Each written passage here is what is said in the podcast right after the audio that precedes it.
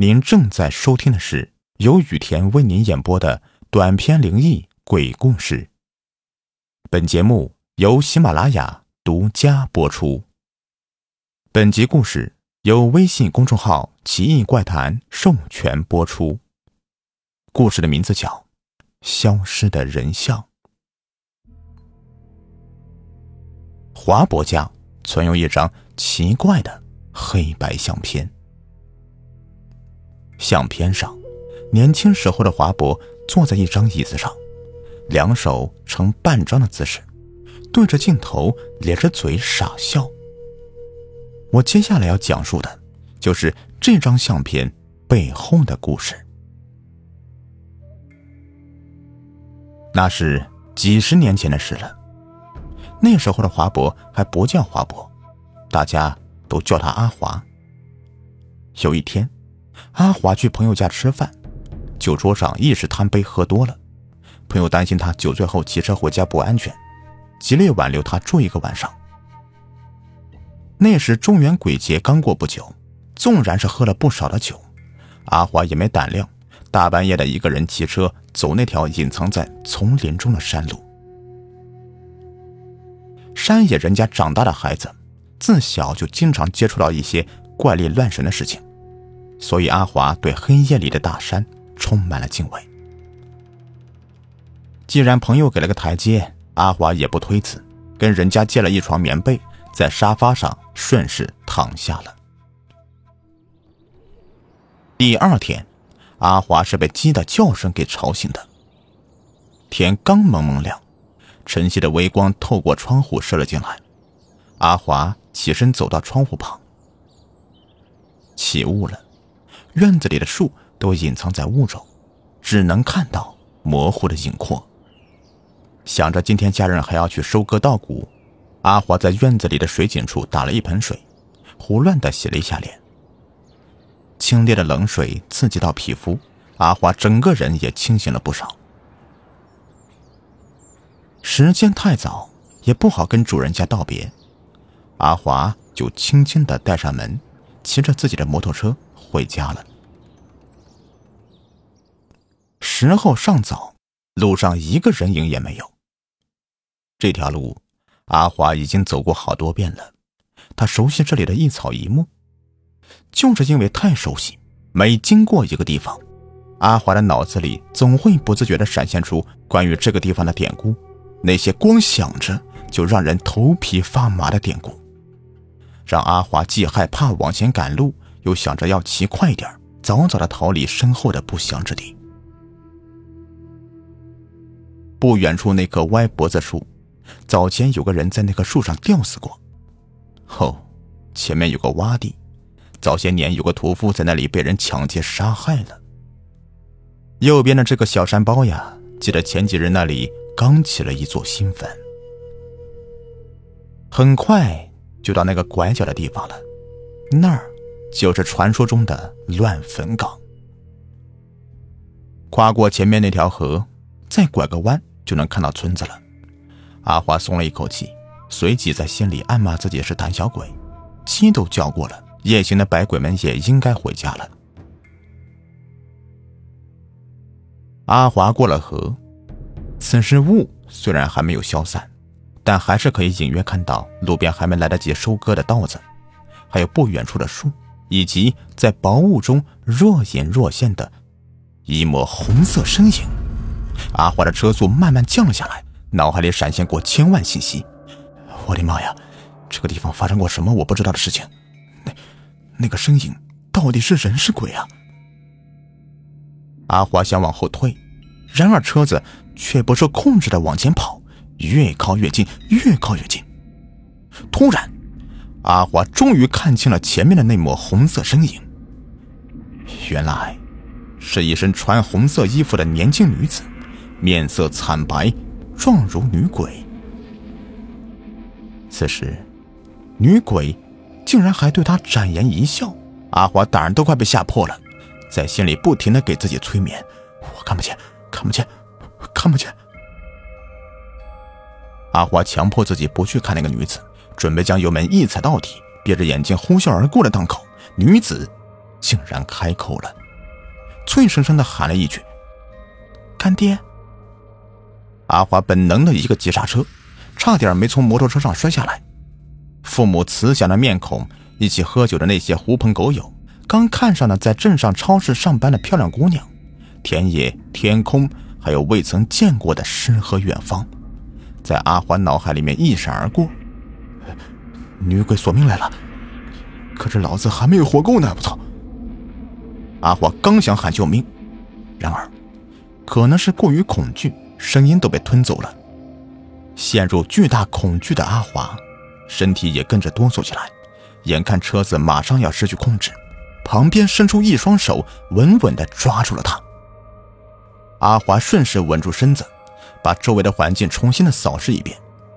刚才喊他干爹的女子。此刻正满脸笑容的看着他。扶住他的是个外表看上去其貌不扬的老头，只是他穿的衣服颜色比较暗，所以阿华一开始只注意到了穿红色衣服的姑娘。至于那个姑娘为什么一开口就叫他做干爹，大爷随即给出了解释：蓉蓉，也就是红衣姑娘，结婚多年一直没有生子，夫妻俩都去瞧了大夫。都说身体没有毛病。后来经人指点，寻了一位算命先生，先生就设了这个风水局。这个局在术语中里面叫搭桥。第一个从此局经过的人，蓉蓉要认他做干爹。慢慢回过神的阿华觉得这个事情很荒诞，但还是勉为其难的接受了这个从天而降的干女儿。一年之后。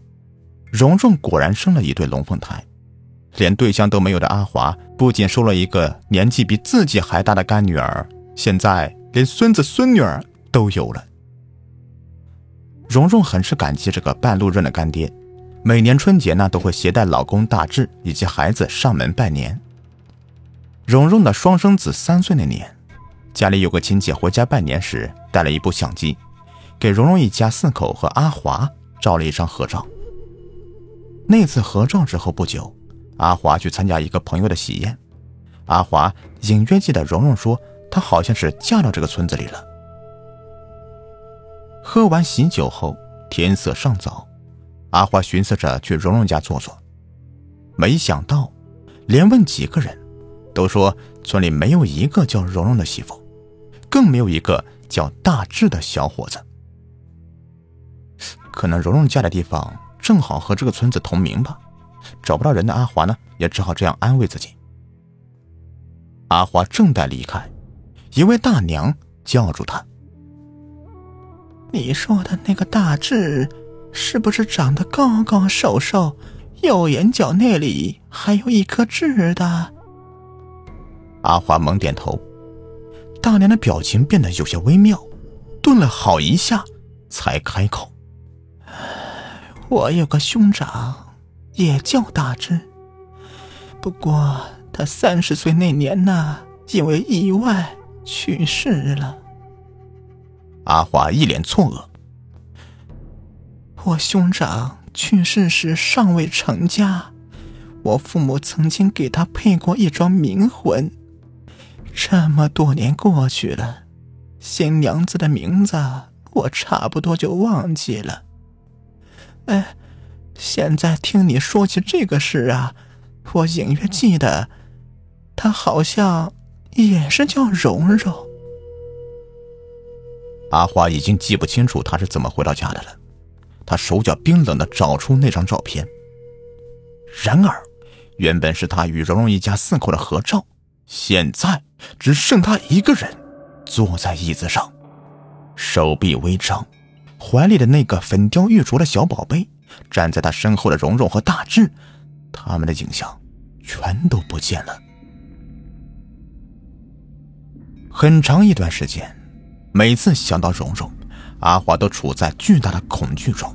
他还偷偷的去到临县一个据说很灵的寺庙，跟大师请了一道驱鬼符，摆放在那相片之上。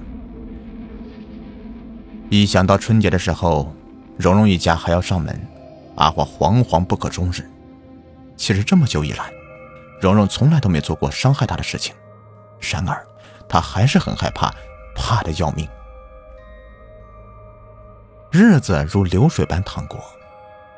这天，阿华像平常一样，劳累了一天之后，去山脚下的水塘里面游泳。也许潭底的水温过于冰冷，他下水后腿部一阵抽筋。阿华暗道不好，挣扎着把头探出水面，想喊救命，还没有发出声音呢，腿部传来一阵异样的感觉，像是被人用两手抓住似的，猛地往下拉。